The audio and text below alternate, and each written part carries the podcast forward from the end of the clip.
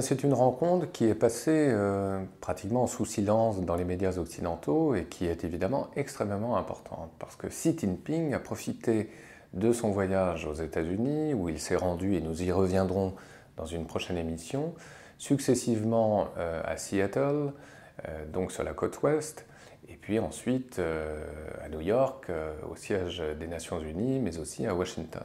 Et donc, à l'occasion de sa visite à New York, il a rencontré son homologue iranien, euh, Hassan Rouhani. Alors, c'est assez intéressant aussi de noter, et nous y reviendrons aussi dans une autre émission, qu'au même moment, euh, le pape François se rendait à son tour aux États-Unis. Donc ça faisait beaucoup de monde, euh, beaucoup de, de grands dirigeants qui se sont croisés sans se rencontrer, évidemment, à l'exception de ces deux dirigeants précisément, chinois et iraniens. Alors, euh, c'est intéressant de rappeler, bien sûr, que les positions chinoises sont restées constantes depuis ces dernières décennies euh, par rapport à l'Iran, c'est-à-dire euh, soutien historique de la Chine communiste à l'Iran de la révolution des mollahs, ce qui peut paraître surréaliste au regard de l'histoire des idéologies, mais c'est un fait, c'est-à-dire de 79 à 88, la Chine a été pratiquement le seul État à soutenir les Iraniens dans leur lutte contre l'Irak. Et depuis lors, il y a évidemment une relation euh, stable et, de proximité entre Téhéran et, Pékin, euh, notamment évidemment dans l'exploitation euh, des hydrocarbures et de l'exploitation du pétrole offshore en mer Caspienne par des compagnies nationales chinoises.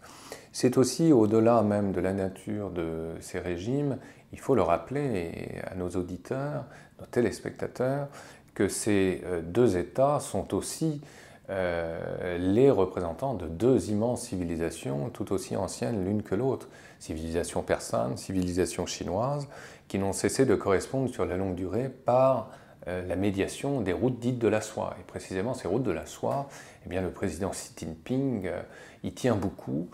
C'est un projet qu'il cherche à réinitier, renouveler. Évidemment, quand on regarde la carte, euh, on s'aperçoit bien que l'Iran se trouve géographiquement au centre même de ce dispositif. Pourquoi? Parce que la Chine, évidemment, est enclavée par euh, une présence accrue euh, des États-Unis en Asie du Sud-Est. Et donc, pour se désenclaver et trouver de nouvelles parts de marché, il faut aller plus à l'ouest et donc réouvrir des axes de communication, par ailleurs fort anciens, et qui relient d'un point à l'autre l'Eurasie par l'intermédiaire précisément euh, de l'Iran. Rappelons que ces relations sont d'autant plus euh, officialisées, je dirais, et plus commodes à l'être dans la mesure où euh, les accords de Vienne sur le nucléaire iranien ont été signés, si bien que la Chine peut, au grand jour évidemment, et dans des instances internationales telles que l'ONU, rencontrer médiatiquement euh, la partie iranienne sans euh, difficulté. Mais euh, plus fondamentalement, il y a, au-delà même des relations bilatérales et des relations civilisationnelles que je ne faisais qu'effleurer, une coopération multilatérale extrêmement importante également, et nous l'avions dit lors d'une précédente émission, les dirigeants chinois, mais aussi russes et iraniens s'étaient rencontrés notamment au sommet de l'Organisation de coopération de Shanghai à Bishkek en Asie centrale il y a quelques mois. Donc évidemment, l'Iran est totalement impliqué euh, dans le dispositif euh, diplomatique euh, chinois et dans ses formes de coopération par rapport notamment au volet sécuritaire qui est absolument essentiel. Et il y a fort à parier que la Chine délègue un certain nombre de compétences à l'Iran dans la région de l'Asie centrale et de l'Afghanistan tout particulièrement, son voisin, euh, en tant que gendarme précisément euh, de la région. Donc l'Iran se trouve conforté euh, par d'autres voies chinoises, mais aussi par celles contrariées des États-Unis, qui souscrivent finalement pour d'autres raisons au choix chinois également, se trouve rehaussé, son prestige se trouve rehaussé d'une manière inégalée depuis plus de 40 ans, et cela crée évidemment un précédent, c'est-à-dire que l'Iran véritablement est de retour et l'est d'autant mieux que la Chine euh, ne cesse de l'appuyer.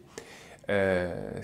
euh, activisme chinois d'ailleurs dans la région du Moyen-Orient et par le biais justement de ce type de rencontres ne cesse d'inquiéter. Récemment, il y a quelques jours, on a pu constater qu'un site aussi éphémère que impactant d'un point de vue de son influence, un site dit breton qui semble en réalité avoir été créé par des services israéliens, faisait état euh, de l'arrivée du porte-avions chinois dans le port syrien de Tartouz, euh, c'est-à-dire donc avec la complicité des autorités de Bachar el-Assad, alliés évidemment euh, des Iraniens, et de toute évidence, cet engagement de plus en plus important, tant sur le plan diplomatique que politique, je dirais, avant de passer à la phase, pourquoi pas militaire, inquiète de plus en plus, euh, bien sûr Israël, mais aussi euh, les États-Unis. Alors évidemment, euh, l'arrivée annoncée du seul porte-avions chinois en Méditerranée n'était qu'un bluff, n'était qu'une rumeur qui a été relayée malgré tout par les réseaux sociaux, mais cela est très certainement corrélé précisément à l'activisme chinois, tant vis-à-vis de l'Iran que vis-à-vis d'autres pays ou responsables du Proche et du Moyen-Orient. Et cela ne fait euh, euh, qu'inquiéter évidemment euh, le camp, je dirais, adverse.